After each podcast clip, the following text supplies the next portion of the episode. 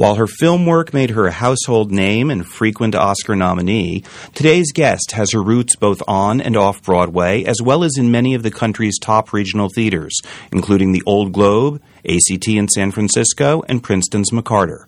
Her recent New York credits include Wintertime at Second Stage and A Feminine Ending at Playwrights Horizons, as well as the Broadway productions of Steel Magnolias and Impressionism. She's currently working with Keen Company here in New York in a revival of Robert Anderson's I Never Sang for My Father. Welcome to the American Theater Wing's Downstage Center. I'm Howard Sherman, Executive Director of the American Theater Wing, and I'm very pleased to welcome Marsha Mason. Well, thank you. Also, I should mention that I worked for the Chicago Shakespeare Theater and did the American premiere of Hecuba um, there just a couple seasons ago. Well, we we will talk more okay. about about that as we They'd go through. hate me if I didn't mention. no, that. Barbara Gaines would, would come But after yes, me as Barbara well. would. Um, I never sang for my father. Yes. um, is a play that had success originally on Broadway in In '68. yeah. And then about two years later, the man who produced the Broadway production, Gil Cates, did a film of it. Um, but it's not a piece that became part of the standard repertory. I think um, people under a certain age probably aren't familiar with it at all. So tell me a little bit about the play and about your character. I should say we're, we're having this discussion while you're still in rehearsals. Yes. Um, well, what's also interesting is that Robert Anderson uh, originally wrote it um, as a screenplay before it was a play, and um, didn't get it done as a screenplay. So he then wrote it as a play, and then it became a movie. So that's kind of an interesting story. And if you think about the structure of I Never Sang for My Father, it's a memory play. And it's about a man who is coming to terms with his relationship with his mother and father, but specifically his father, obviously. And it is about the fact that even though a person dies, the relationship continues. And what is it about those um, labels of father and mother that mean so much to a person in terms of how they um, make peace with their life? Had you been familiar with the piece before you were approached to do it? Yes, I did know about the play, and I didn't, um, but mostly actually through the movie. I had never seen the play done. Um, Gene Hackman was the young man in the movie. Um, so the fact that, well, I think also the Keen Company is very interesting because they are a company that uh, looks very specifically for certain kinds of plays to do. And they had a wonderful uh, revival of Tea and Sympathy a couple of seasons ago with Jonathan Silverstein, who's also the director of this. And um, then they, uh, Jonathan had looked at this and had always wanted to do this play. So um, it hasn't really had a major revival in New York since 1968, since it was on Broadway.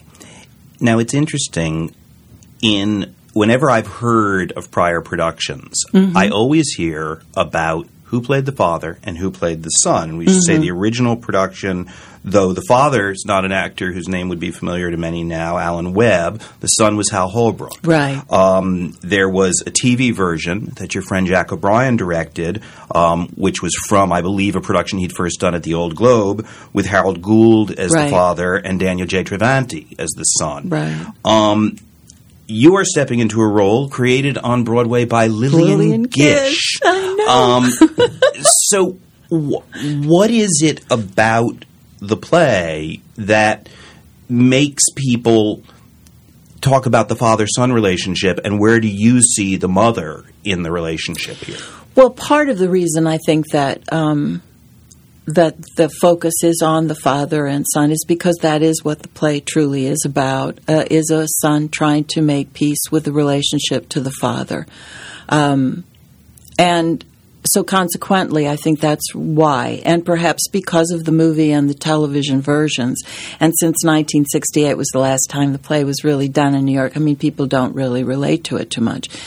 But I found what I was most interested in, and the reason I wanted to do it was number one, I was I'm going to be playing a woman who's substantially older than I am, and that intrigued me enormously. Just the same way as playing the sort of grumpy character in Steel Magnolias, um, sort of playing against or outside of how people would normally see me.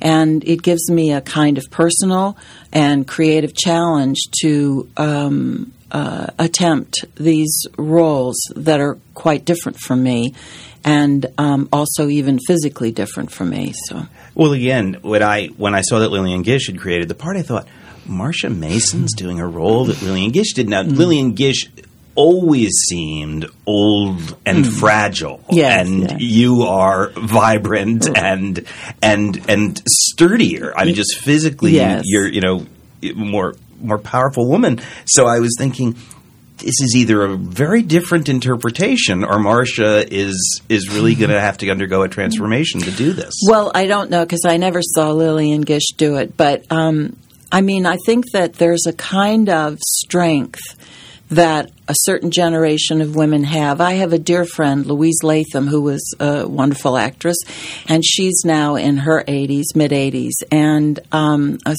patterned a lot of my feelings about the character after her.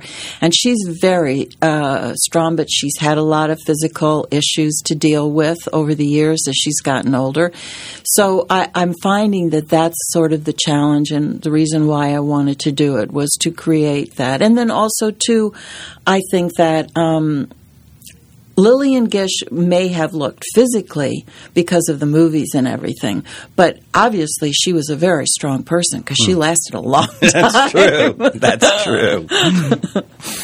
um, inevitably, people will ask you the question, so I may as well join the pack what is Marsha Mason doing in a 99 seat theater when you were in 99 seat theaters um, some some 40 years ago?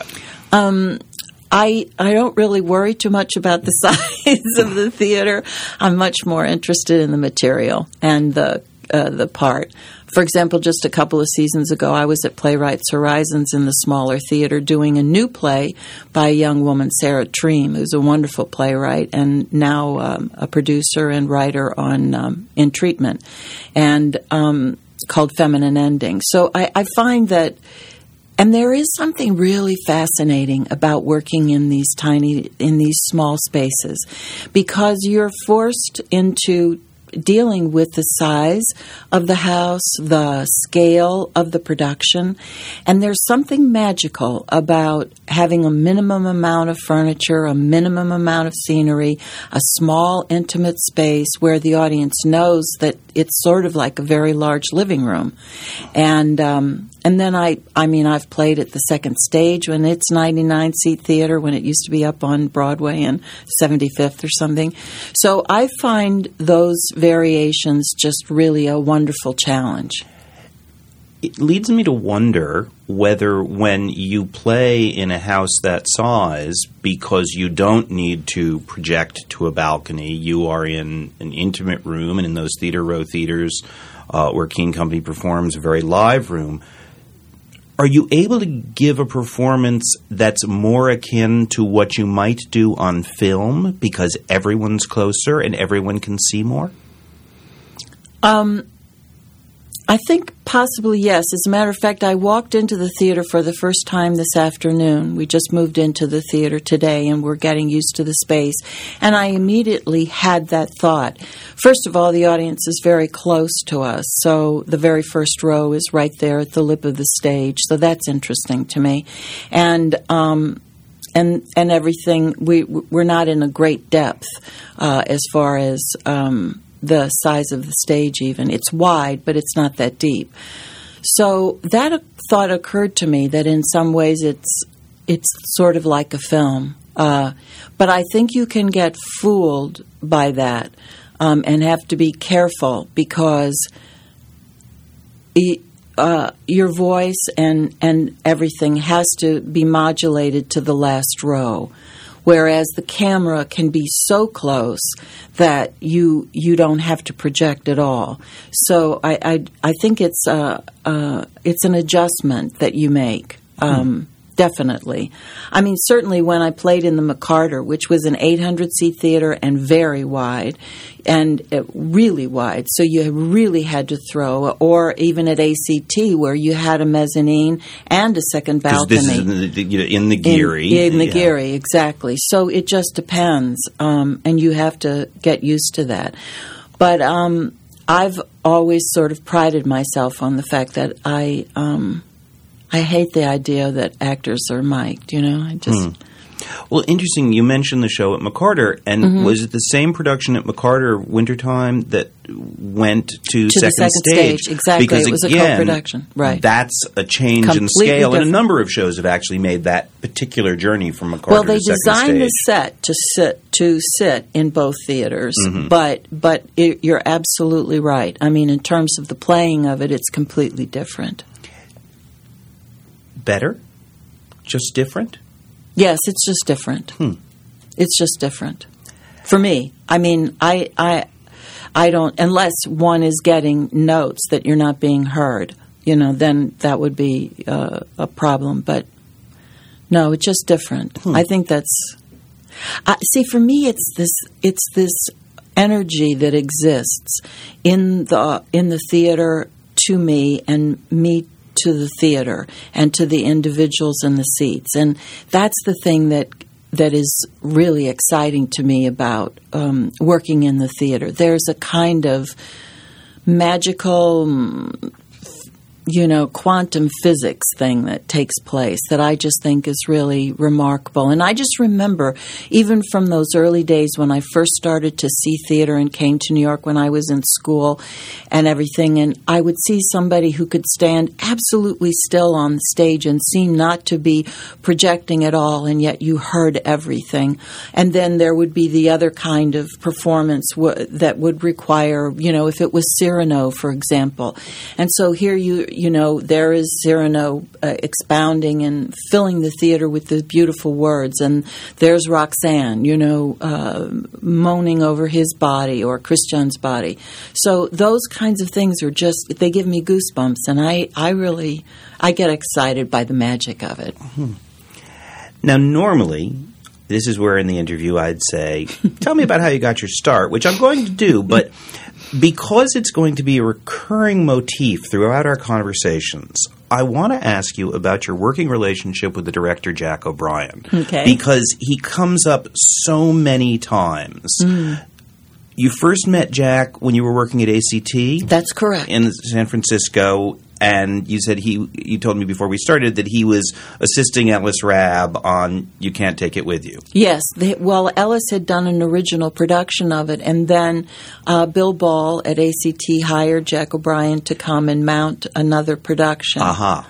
So, but this was Jack's production, but I think he, as he would honestly say, you know, stole the best. Um, yes, so that's what we did. So, looking over this quickly, a production in '75 of The Heiress in Mm-hmm. L.A. Yep. In '81, a production of Mary Stuart at the Ahmanson. uh, I'm probably missing some things. He did the television version of The Good, Good Doctor. Doctor. He and then, of course, your most recent Broadway appearance uh, in Impressionism was yes, also and then Jack. I also did um, uh, Shakespeare when he was at the Globe um, and played Viola.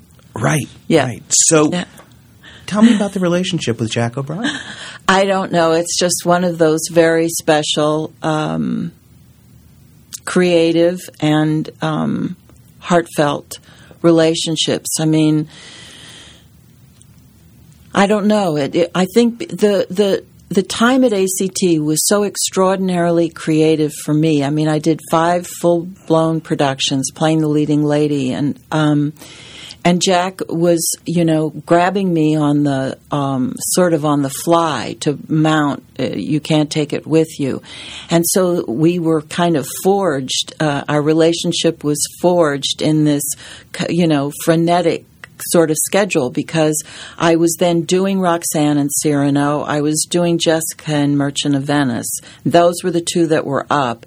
Then we were rehearsing You Can't Take It With You, and I had also started to rehearse Nora and Doll's House. So I was being, you know, shunted, just sort of shuttled to different rehearsals or to the performances. And it was a, a an extraordinarily creative and positive time for me. Um, so uh, Jack and I, um, you know, created this wonderful bond then, and then um, he just is. Uh, he loves actors so much, and he's so creative, and he's so inventive, and he's so positive, and and also he's so intelligent and he's so experienced now especially you know after all the years of running the globe and i don't know how many productions he has under his belt but it's hundreds and hundreds and he's in some of his best and finest work now um, uh, the Henrys were just extraordinary. I mean, the Stoppard trilogy was unbelievable, and actors loved to work with him. And you have never heard an actor not, you know, want to just lay down and die for him. And he just has that uh, capability and quality because you know your experience is going to be a high. It's just going to be a high. Yet over the what are we talking about? Almost 40 years now since mm. you first worked with him.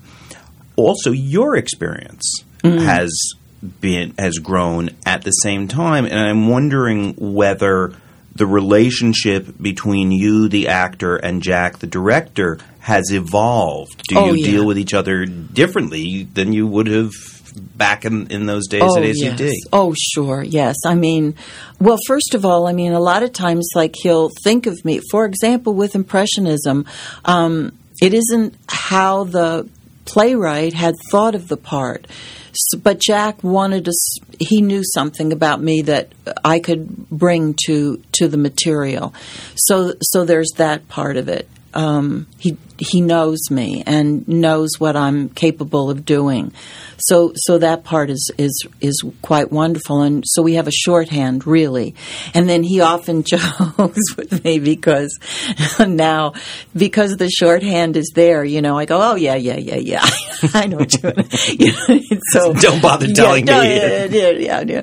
And then he he told a story on me once. Um, I can't remember which production it was, but he said that I had said to him, I said, "What the hell do you mean by that?" or something like that. So I, I don't remember doing it, but we have that kind of um, ease, I guess, with each other that I can just truly be myself, and I think that's what I think that's well, and I can trust him. I know he'll take good care of me. I know he will protect me. I know that he um, will make sure that I'm that I'm out there and that I have everything I need to to succeed. Well, now I'll go back to my standard conversational Hmm. gambit, which is how did you get started? You were from St. Louis. St. Louis, yes. Um, were you doing shows in school, or was Yes. it something you came to? Well, I, I was bitten by the bug when I was in high school, a freshman in high school. And then from that moment on, I knew that I wanted to study um, and be somehow in the theater. I didn't know what that meant exactly. But I wound up um, going to Webster College, which is now Webster University, with a flourishing drama department. At that time, it was a small Catholic women's college um, quickly became a coeducational college and then ultimately a secular university. But um, that was where I got started. And then the minute that I was in college, I knew that I wanted to go to New York. So as soon as I graduated, I would have gone sooner, but my father said I had to finish school. So um, as soon as I graduated from college, I came to New York. And once you got to New York, did you have to do the waitressing thing? Did you have to scramble? Sure. So, what was the first break? Um, let's see. I came to New York, I remember, with $500. I don't think you could do that today, but But in those days, it Yeah. probably held you for a little Yeah. bit. Well, I guess my first break, well, actually, you know, isn't that funny? I can't really remember, but I would think that, interestingly enough, the first really big break was I was um, hired finally. I had auditioned nine different times for Cactus Flower on Broadway, and um, I was never getting it, and it was really bothering me. Then finally, like the ninth time, I um, I was hired as an understudy to the ingenue and played a small sort of comedic role. But Abe Burrows put me into the show. And then from that, um, because I went on with no rehearsal, there was a glitch in some contractual issues. And, so, and I just piped up and said, Oh, I can do it, I can do it. And memorized the play over the weekend and went in just stone cold with the stage manager sweating bullets. And, um, and so the Merrick office was very impressed. And so I went went out on the road with it, um, the national tour. And so that was the first time that I think I really became sort of seasoned. And then when I came back, I wound up doing um, Deer Park with, um, which was, what was interesting was I wound up having two novelists as their first and only plays, which was Norman Mailer and Kurt Vonnegut. And I wound up working in both of their only plays, and that was so fascinating to me. Well, let's stay with Deer Park for a minute because certainly nowadays you look and see a play by Norman Mailer and a cast that included Rip Torn. Mm-hmm. Um, that must have potentially been a volatile working situation. Oh, it was totally. As a matter of fact, I was married at the time to a young actor by the name of Gary Campbell, who um, has since passed on. But um, he was in the show also, and there was one particular performance, and I had a scene with Rip, and he had his hand on the back of a banquette, um, and he slammed his fist into my back, and I thought my husband was going to come out of the scenery, but um, he was just that was the nature of of of his personality. Um, but it was a very, very interesting experience. And I asked him why he did that, and he said he thought that I was anticipating. Um, and so that was a really important lesson to learn. Huh. Mailer himself, mm. as when you, you mentioned novelist doing his his only play, a novelist works alone and puts whatever they want on paper in the way that they want it to be seen, if not perceived. The idea of working collaboratively, Mailer subsequently directed some films. So I was would, in one of them too. Yeah. I did. I, so, did. I can't remember which one. But. So he would have that. But what was it like working with an author who wasn't used to having all of these other people interpret their work for an audience? Well, he was a very jocular and um, uh, big kind of personality, but a big teddy bearish kind of personality. He wasn't like Rip. Do you know what I mean? Hmm. And, and um, but he did have very specific ideas, and some of them were not the best ideas. I think for the show. For example, there was this round because he envisioned it somehow as this. Um, boxing thing. And so he would have that clanging bell. And so we would start with the number 38. Well, very quickly, when the audience realized that these scenes were going to go down to one, do you know hmm. what I mean? It was like. Uh, we're so, only on 23? Yeah, yes, oh, my God. 23. so. Um, yeah, so that was fascinating. Compared to, for example, Kurt Vonnegut, who had never written a play either, and we would be working on some. This was based on uh, Happy Birthday, Wanda June, and in this situation, um, what he would do is if something wasn't working, he would go home and he'd write 40 more pages. I never saw so many rewrites until hmm. Um, until I worked with Neil. I mean, he he understood on an intuitive level that you know that the writing. He just he just wasn't afraid of that. Now, a lot of playwrights are afraid of that. They somehow get frozen or um, you know, for whatever the reason, they find it very hard to change their word. Uh, whereas Kurt was not that way at all. He uh, he completely, um, you know, was totally open to it, and I always wanted him to write m- more for the theater, but he never did. Yeah, I mean, I have to say, I'm enough of a Vonnegut aficionado that I've I've read Happy Birthday, Wanda June, and I've seen the movie. It's a pretty bizarro piece of work. Mm-hmm. And was it was it meant to be simply a piece of absurdism, or was it that he was shooting it off in all directions and, and wasn't structuring it conventionally? Um, I didn't find the structure so insane in the play, really. Mm-hmm. Uh, I think that, strangely enough, I think that with Kurt Vonnegut, people come with a preconceived idea because he was his style and his way of communicating was so specific and so individualized to him. So, and he had had some. He was a cult figure by then, so I think they a lot of people brought that to the to the situation, and also it was at a time when there wasn't that much that kind of experimentation, let's say, in terms of odd characters, oddball Mm-hmm. characters. There was in terms of the theater per se. You had the new theater, you had people doing a lot of experimental, improvisational kind of things down at La Mama and all that, but you didn't have it uh, on a more traditional venue the way um, we were doing it. The characters were unusual. I mean, the lead character of the guy, the jungle, you know, hunter, and all of that stuff.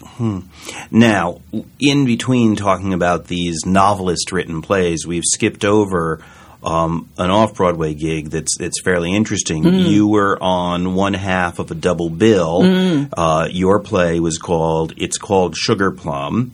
Uh, which you did with John Pleshette, and the other half was Indian, Indian Wants, Wants the, the Bronx, Bronx. with mm-hmm. Al Pacino and John Cazale. Mm-hmm. Um, and ultimately, Matthew Cowles, yeah. I mean, what's what's sort of remarkable is Indian Wants the Bronx is the part that everyone remembers. It was collected in the Best Short Plays book back when John Gassner did those, and and certainly we talk about early in the career. Everyone says that's where people really first saw Pacino. Um, what was your play? Because It was I don't a two about yeah, it. it was a two character play about a relationship between a young girl and a, and a boy, you know, young two young people. And um and it was kind of crazy. Um, it was Israel uh, Horovitz, I think, exploring um, certain male attitudes about relationships and women. Um, and I, the play was was really complicated for me. I it was one of the few times where I really seriously questioned whether or not I should continue to be an actress.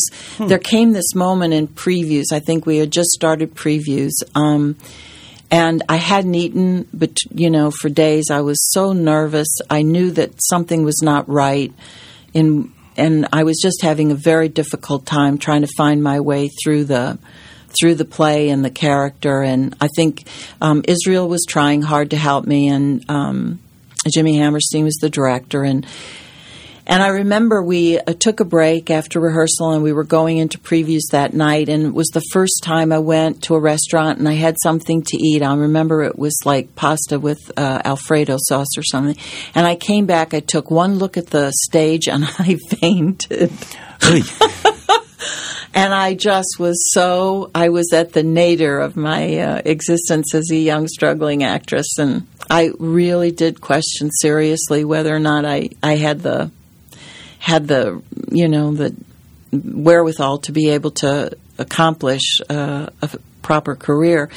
And then um, I think what was interesting, the reviews were really fair. Uh, they said, I remember there was this one gentleman who um, I believe wrote for one of the papers, and he said it was a less than concise performance. And I, I at that time, what was really wonderful about some of the reviewers and the critics um, was that there was there was real information that you could use.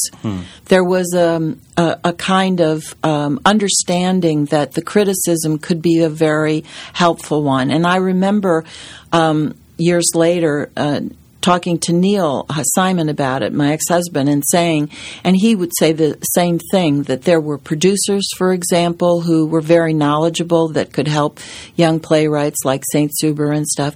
And also, he he gained um, important information and helpful uh, things from certain reviews for his plays.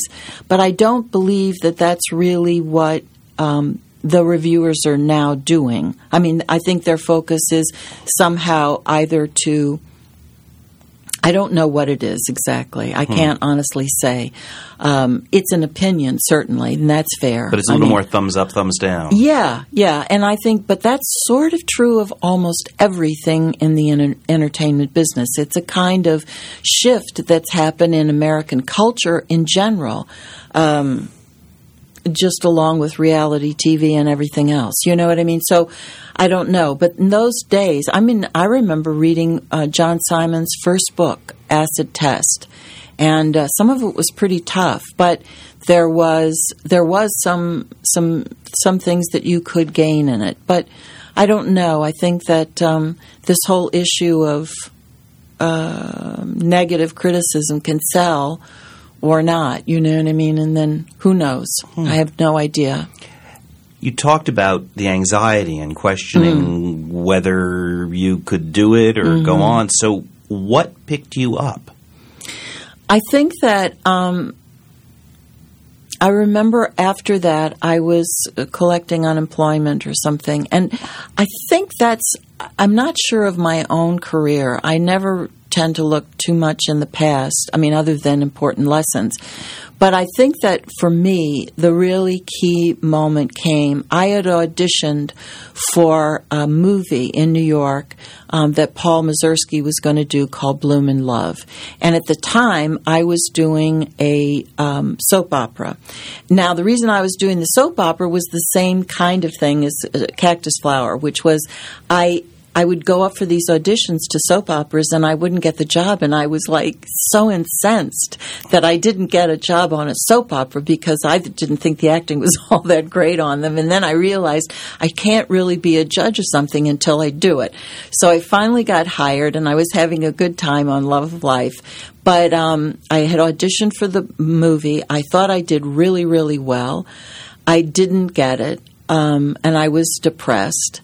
And I walked into my agent's office and I said, You know what? I want to leave the soap and I don't want to leave it for another job. And he said, Well, what do you want to do? And I said, I don't know, but I have to find out if I'm really a serious actress or not. Maybe go off and do repertory somewhere for $250 a week.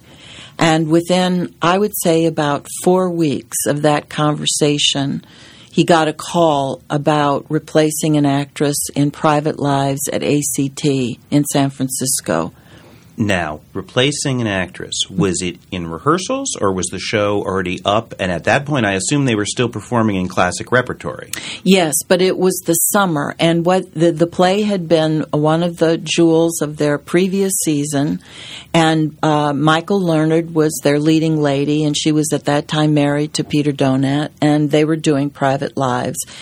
And Michael got the, the Waltons. Waltons. Yeah and she couldn't uh, do the Waltons if they didn't find a replacement because they had booked a summer package of private lives to travel to two or three different places in the summertime. And so I was replacing Michael in that production with the same actors and everything, the same director. Uh, and we were just taking it out for a, a six week run or whatever. Hmm. And then, because of that experience with Private Lives, I wanted to become part of the main company. So I asked the other actors, you know, how does this work? And they said, well, you know, they'll invite you if they want you, and maybe you'll get one good part, and the rest will be as cast, and you'll earn $250 a week. Well, let's not skip past Private Lives so fast okay. because I've got to ask you. You mm-hmm. blithely mentioned it was the same director. Mm-hmm. The director was Francis Ford Coppola. Yes. not noted as a theater director.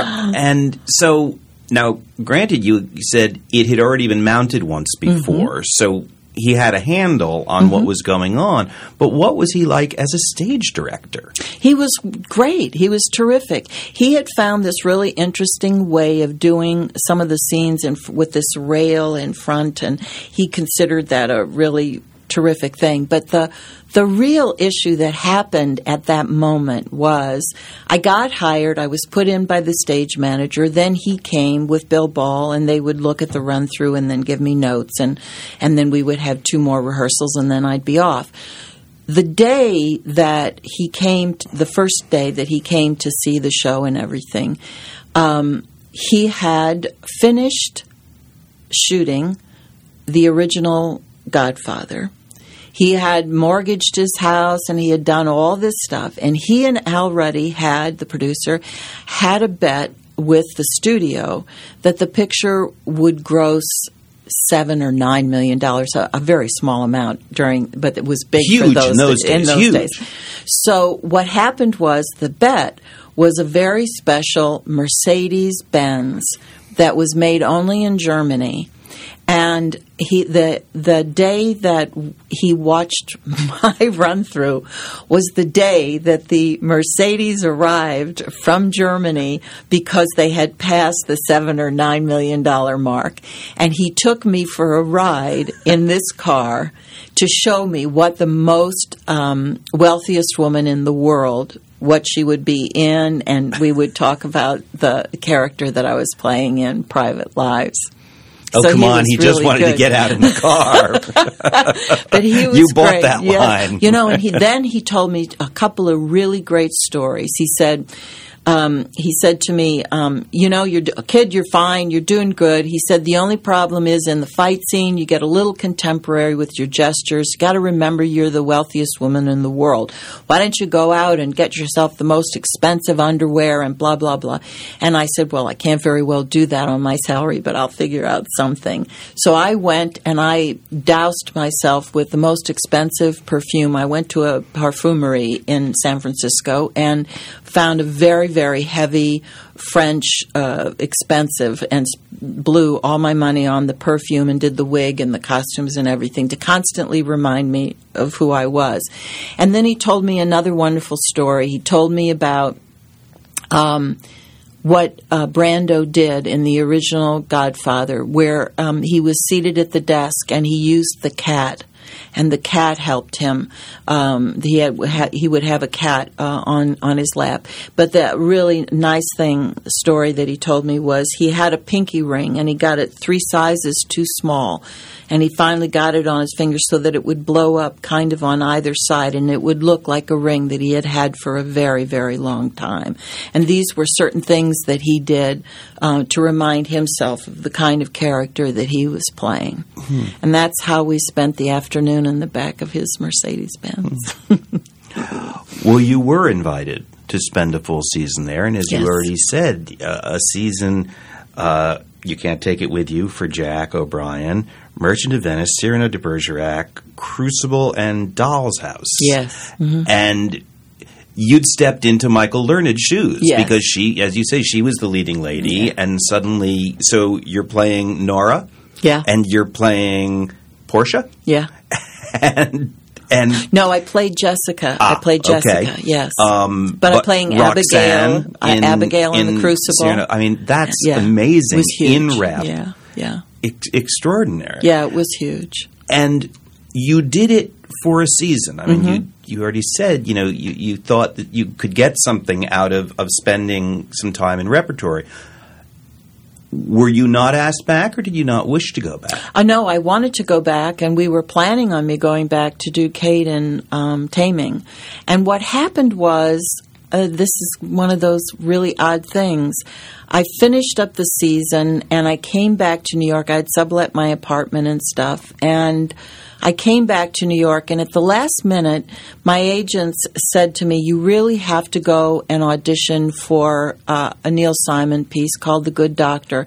And I said, "No, I want to go back to ACT." And they said, "Well, you might like this because it's based on Chekhovian short stories, and there would be about four um, different parts to play in The Good Doctor." So I said, "Well, I'll go and audition." so I went to the theater and um, I had gotten some sides. What's kind of interesting about the serendipitousness of it is that when um, when I wound up going that summer to ACT and everything, what happened was is that I didn't get the picture with uh, Paul Mazursky, Blume in Love. But then what happened was after I finished the summer package of Private Lives, I went down to Los Angeles and I met the casting people at the studio because I had done a very good audition, even though I hadn't gotten the role. And they wanted to meet me because they had uh, only the New York office at that time had met me.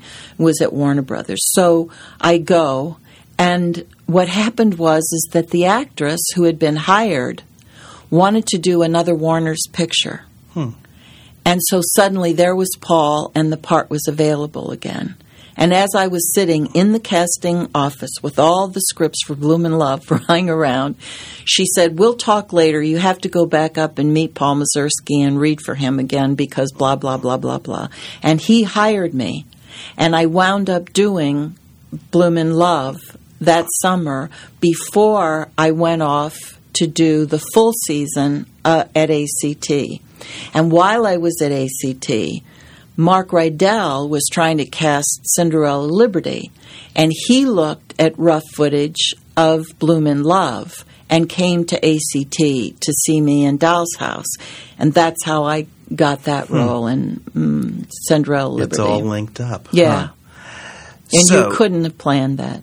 So you go back to New York mm-hmm. to to do what what your agent sold you on is as rep within a single production. Uh, a great cast: Renee Auberjonois, Barney Hughes, Christopher Plummer, and Frances Sternhagen. And as you've already said, by Neil Simon, who became your husband. The question that I have for you is: there are these hugely successful films mm. that Neil wrote, presumably always with you in mind. You were cast in them why was he not writing plays specifically for you? Well, we had uh, first of all, I mean, we met um, the at you know on the Good Doctor, and I remember um, the first day of rehearsal was October the third, um, and then we were married on the twenty fifth of October. So um, that was a kind of whirlwind situation. And then we settled in for a year in New York, and I had inherited a complete family with Ellen and Nancy, and their mother had passed away. And so, you know, we had to get to know one another. We only knew each other three weeks before we got married. So, one part and parcel of, I think, starting a new life and everything is that a lot of Neil's friends had gone out to LA. Mike Nichols had moved out to LA, and a bunch of other people. And so he thought it would be good for us to have um, a fresh start and so we moved to LA. So I think that in some ways um, that may have been part of the reason because the films only uh, lasted, you know, 10 or 12 weeks. Uh, we would rehearse and stuff. Whereas the commitment to a play, and I think quite honestly, from a selfish point of view, it was easier because um, I, I had my evenings free basically. And so we could have a family and I could be home for dinner and you know we could I could raise the girls and and we could have the a semblance of a normal life. Um, whereas if we if I worked in the theater I'd be doing eight performances a week and um, and he liked to write during the day, and he had a very specific sort of time schedule, and it suited him. And so he really wanted me free so that, you know, we could have evenings together and stuff, mm-hmm. and, and it made sense. Of the plays he wrote in that period, chapter two was often referred to as being most explicitly based yes. on your relationship. You did the film. Yes. You didn't do the play, no. presumably for all the reasons you just outlined. But what was it like, having married a playwright, to uh, see someone else play out elements or a version of your life on stage? Um, it was uh, well, it was fascinating. I mean, I, I, mean, I can tell the story now, but I remember they were auditioning um, people uh, for the Broadway show, and uh, I had some reason to come to the theater to deliver something to him. And I was going to leave, and then I don't know quite what made me think to do it, but I snuck back in and I went up into the balcony of the theater, um, the O'Neill at the time that he owned, and um, I watched the auditions. And it was extraordinary. I mean, I would never have told anybody that I would do it because it was all my own peer group that were auditioning. And I, I learned something so valuable watching these wonderful actresses um, come in to read those two parts. And by the time we got to the movie, it was like four or five, there had been a span of four or five years in our personal relationship. So I felt totally as if uh, it wasn't really me in an odd way because I had grown up a lot in those four or five years, um, becoming a mother and becoming Mrs. Neil Simon and all, all, the stuff that goes with it, and plus living out in Hollywood and you know getting Academy Award nominations and all that stuff. So it it never I never really I was always very objective about it, but I always had a kind of objectivity about my own work too. I could watch dailies, for example. A lot of directors don't want their actors to watch dailies, but I insisted. And I was always very objective, and I could always pick out the best takes, and invariably the directors and I always concurred. We, I could always see it, and so could they. So I, I always had a very good, objective uh, perspective on the work and my mm. own work, and and everything. And even Neil and I had an excellent professional relationship. A lot of married couples can't work together, uh, but we we had such a mutual respect for each other that um, it never was a problem, really. Mm. Now, as I look over all of the work you've done, I see a couple of times you've directed. Mm. Um, something maybe people don't know. I see a production of Heaven Can Wait mm-hmm. down at the old Burt Reynolds Theater mm-hmm. in Florida, um, and then a play called Juno's Swans mm-hmm. for second stage. What was the experience of being a director like for you? Well, it was wonderful. I mean, I'll always be grateful to Carole Rothman and Robin Goodman for giving me the opportunity to direct a new play um, at the second stage. And Heaven Can Wait was uh, uh, one of those tri- trial by fires because I was originally supposed to direct Mass Appeal, which is a basically a two character single set play, and instead I wound up with 16 characters and five sets.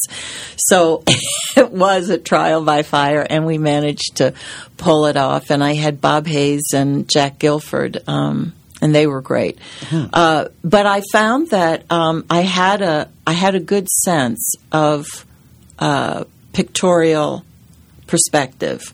Uh, and not wanting to, um, and trying to find whatever it was the quality of the individual actor as opposed to how I might do it. And I've often talked to other or read about, I think Karl Malden, I once read a quote of his where he directed once and he said he could never do it again because he just always wanted the um, actor to do it the way he would want to do it. And I didn't have that problem necessarily um, I didn't, you know, I didn't put myself. I, I looked to see what they brought to it and uh, and attempted, you know, hmm. to deal with.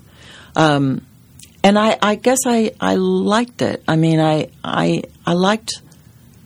I liked it. I mean, I even build houses sort of the same way. It's like I do a lot of pre-production. You know what I mean? So um, I seem to have a, a, hel- a healthy uh, objectivity, if you will you made a choice uh, to leave Hollywood in '93, mm. if the research is right, mm-hmm. and you moved yourself to a farm in New Mexico. Mm. And even as we were preparing to start taping this interview, you were on the phone giving direction to some of the people in New Mexico, it seemed.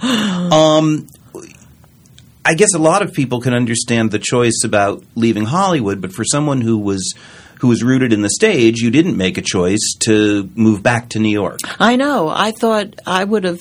I would have thought that I would have too. Um, I don't know. It was a, it was a combination of things. One was I I really tried to make it work after the divorce living in LA and it just really wasn't working. The business had changed and I was just finding it not uh, a comfortable place for a single woman to be, quite honestly. And I, and the whole shift in the business was uh, quite dramatic. It had gotten very youth oriented, and the parts just you know weren't there. Mm-hmm. And uh, and some friends of mine um, were looking at um, buying some land in New Mexico. Now, my first husband was from New Mexico.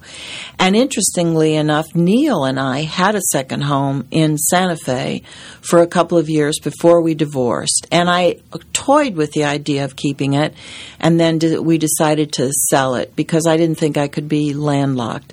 Um, so I had this kind of interesting relationship to New Mexico, but I never really sort of planned on spending my life there. But when I suddenly looked around one day and said to myself, well, I could really live pretty much anywhere I want.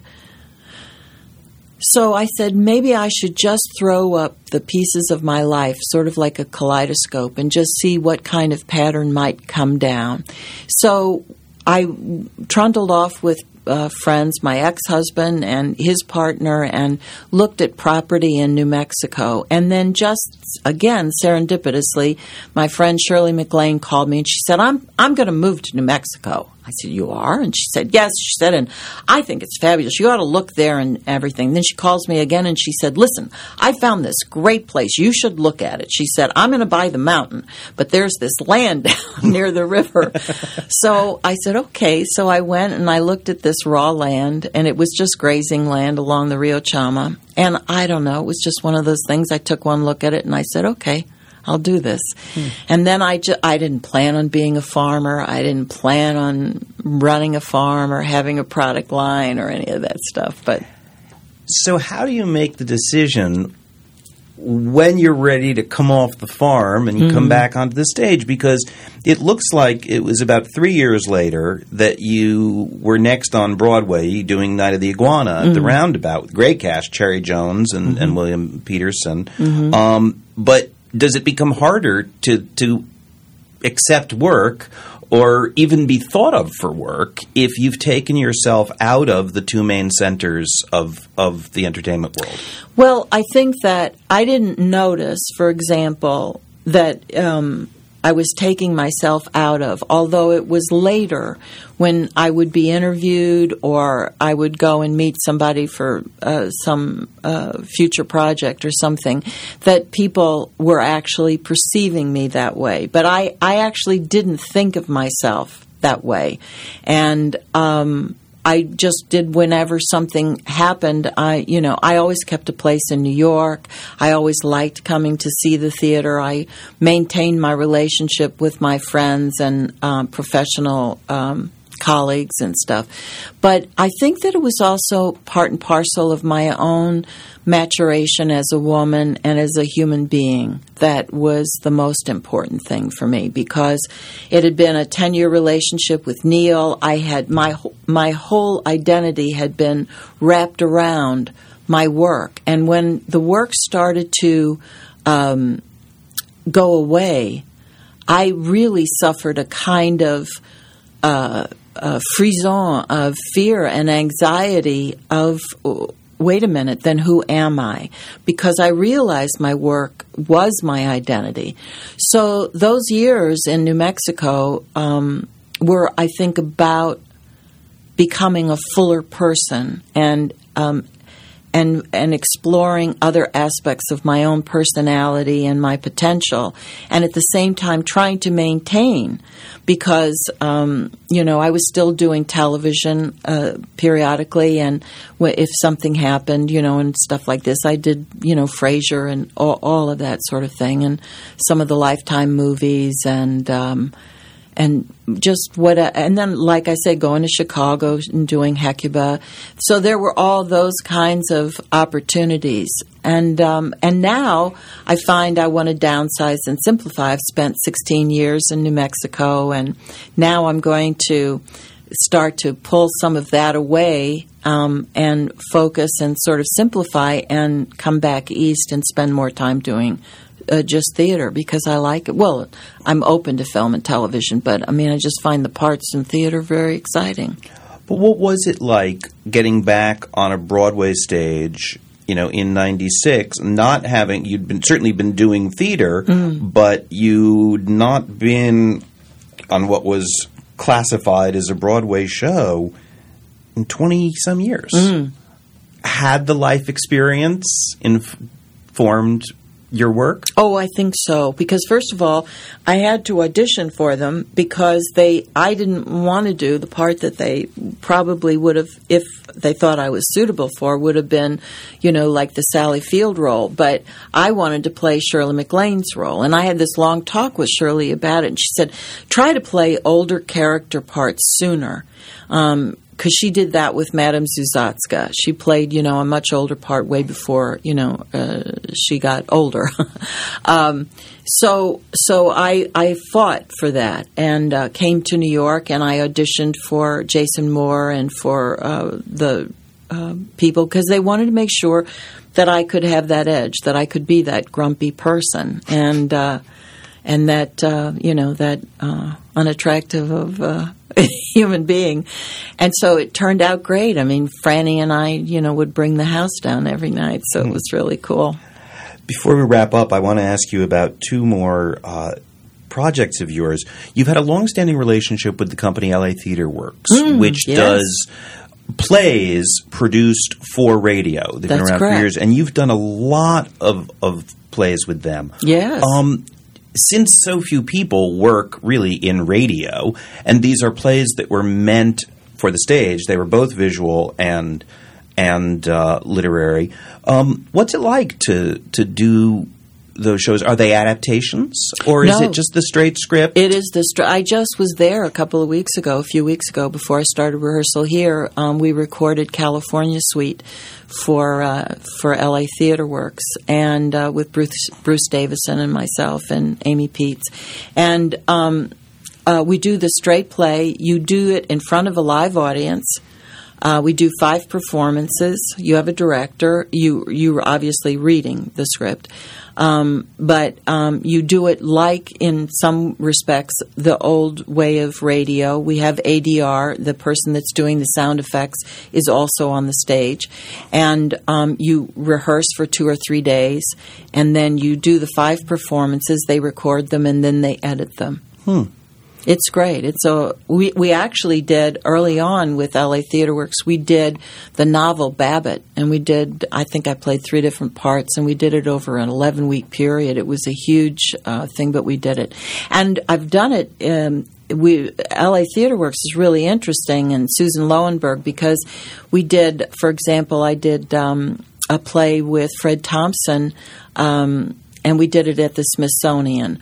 We did Plaza Suite uh, at the BBC in London. Um, Richard and I um, d- recorded uh, Prisoner of Second Avenue because we had done it in London at the Royal Haymarket, and we recorded it at the Skirball and wound up getting a Grammy nomination.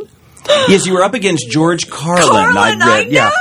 I really am proud of that. I love that. um, uh, yeah, so it's a it's you do the play, and Susan has a knack for picking. I think the plays that will work well that way. But as someone who has worked in television and film and mm-hmm. theater, what is it like to completely portray a character, knowing that ultimately the largest portion of the audience that will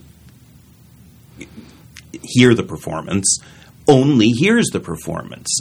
Does it change how you interpret? For me, it does a little. Yes, I I try to I, I keep that in mind so that well so that one's emotional life is coming through the voice. Hmm. One last question. You began a program at Wesleyan University mm. a couple of years ago, um, which was about training for young actors. Mm. Um, what was the impetus behind it, and how'd it go? Um, it was great. Uh, Tony Branch, who had um, started a program called the British American uh, Dramatic a drama and art thing uh, called BADA, and they uh, they had a wonderful program called uh, Midsummer at uh, Oxford or something. And so basically, they brought American young American uh, people who wanted to learn traditional um, British uh, style. Shakespeare, the whole thing, and oh, as well as contemporary. And Tony had contacted me to be a teacher Um, so I went to Oxford for a, a, couple of different sessions over the years, and then we decided we would try and do a, a pilot program in the United States.